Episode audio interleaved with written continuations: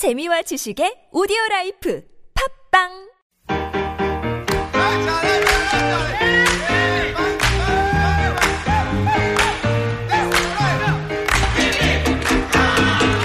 Protein is good for you. You can find it in beans. Well, cacao beans make chocolate. Chocolate makes brownies. Uh, have you had your protein today? It's Cook In Style.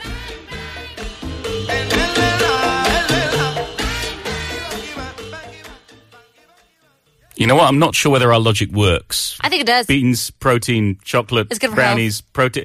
No, I'm sorry, Bajaj. We can't fake it anymore. But we are looking for any excuse to eat more chocolate and to eat more chocolate brownies because we've got a great recipe for you, a sweet treat to start off your spring right and to celebrate the end of the season.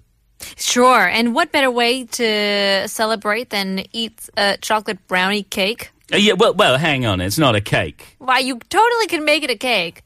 Well, if you added the baking powder or the No, baking no, soda. no, no. I meant like make a huge chocolate brownie and That's just candles. a big brownie. Yeah, but it's not. A, we should we should specify though. Brownies and cakes are a little bit different. Sure. Okay. So what a brownie is is a square baked dessert. I mean, it doesn't have to be a square, but, But it should. Be. traditionally, it's a square or a rectangle. Sure. Uh, it's a cross between kind of a cake, but a soft cookie, but Yeah. also like melted chocolate. Do you like nuts in there or no? I will I will take a brownie any which way. Okay. Doesn't matter. yeah, it comes in so many different types, so many different forms, uh, depending on its density. Maybe fudgy, maybe a bit cakey. Somebody, some people put too much flour in there. Uh, yeah, well, it's it's all a matter of taste, uh, and it actually comes from your home, from the United States. Uh, it's not that uh, that old in cake terms, really. It started at the end of the 19th century and became popular during the first half of the 20th century. Right. And there are many myths surrounding the creation of the brownie. Mm, Well, some people say that it's uh, been accidentally invented, created, developed, who knows, uh, by adding melted chocolate to some biscuits, or was making cake but didn't have enough flour. And others say that even a housewife in Bangor forgot to add baking powder to her chocolate cake. But most evidence points to one particular story. Uh, chefs at Chicago's Palmer House Hotel, who created the tasty treat for the World Columbian Exposition of ni- 1893. Uh, yes, it was the wife of the owner of hotel of the hotel, Bertha Palmer, who actually asked them to create a special dessert for their boxed lunches at the women's pavilion at the exposition. And so she went to her hotel pastry chefs and says, "Give me a dessert that you can serve in a boxed lunch, in a packed lunch." And the result was the brownie made with double the chocolate that normal brownies use, and it's still made at that hotel to this day. It is delicious, and we should we should talk about though the difference between a cake and a brownie. And it's all about the baking powder. It's all about the baking soda, that raising agent. One of the main differences is is that the brownie uh, does not have that raising agent within it, whereas uh, cakes uh, have that raising agent and also often call for twice the amount of flour than brownies and a lot less cocoa when you're making a chocolate cake. It's not that good, you know. It does. It won't do you hey, justice. hey, a good chocolate cake is good, but a good brownie is heaven. That's yeah, it's heaven. It's divine. So the classic brownie consists of only butter, like good but rich butter. Okay, butter, yes. Sugar, I like brown sugar, but some people mix it with uh, just regular. Oh, yeah, there are so many different styles. Uh, chocolate, eggs, flour. Also, really good, divine, good quality chocolate. Mm-hmm. Uh, unsweetened chocolate is used, so more sugar is required to balance the bitterness. Okay. So we want to make this at home, and it's super easy. All you need is 200 grams of dark chocolate, or sometimes I mix half and half with milk chocolate and dark All chocolate. right, it's up to you.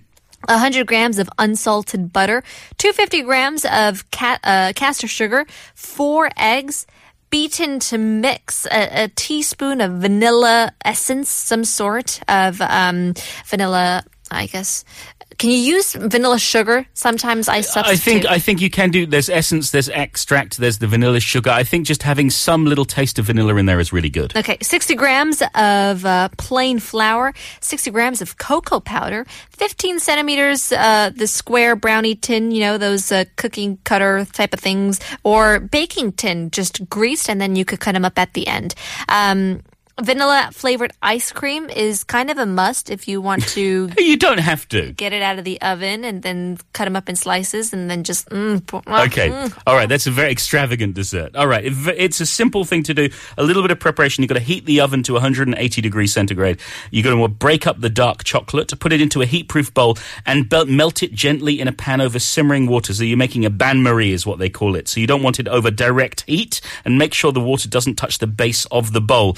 Once it's melted, remove the bowl from the heat and leave to cool until needed. You then want to put the butter and sugar into the bowl of a food mixer, beat it up until it's fluffy, gradually beat in the eggs, and uh, beat well each time. So little at a time, then beat in the vanilla essence, spoon through your cooled melted chocolate into the mixture, mix it thoroughly, sift in the flour and the cocoa powder, and gently stir that in. And once you've combined it all, you want to spoon it gently into your prepared tins and spread evenly. You're going to bake it in the oven for about 20 minutes. You want it firm to the touch, but still a little bit fudgy, like there's a little bit of a give to it. And then as we, as you take it out and as you cool it down, it's going to continue to cook slightly for a few minutes. So don't overbake. Overbaking can be a big problem for a brownie. Remove it from the oven, set it on a wire cooling rack. Um, eat immediately if you want the hot, hot brownies and ice cream, uh, or leave them to cool completely before you cut them into pieces and store them in an airtight container. You're going to want to eat them within about four days or so. Yeah, that sound just like the perfect Friday night. Absolutely, It brownies, house ice cream. So good. It sounds like heaven. Mm-hmm. There it is. Uh, we're going to have Cook In Style next season. Don't worry, we'll have another delicious recipe next Friday. And we've got the final toking of the season coming up after Bobby Brown. Don't be cruel.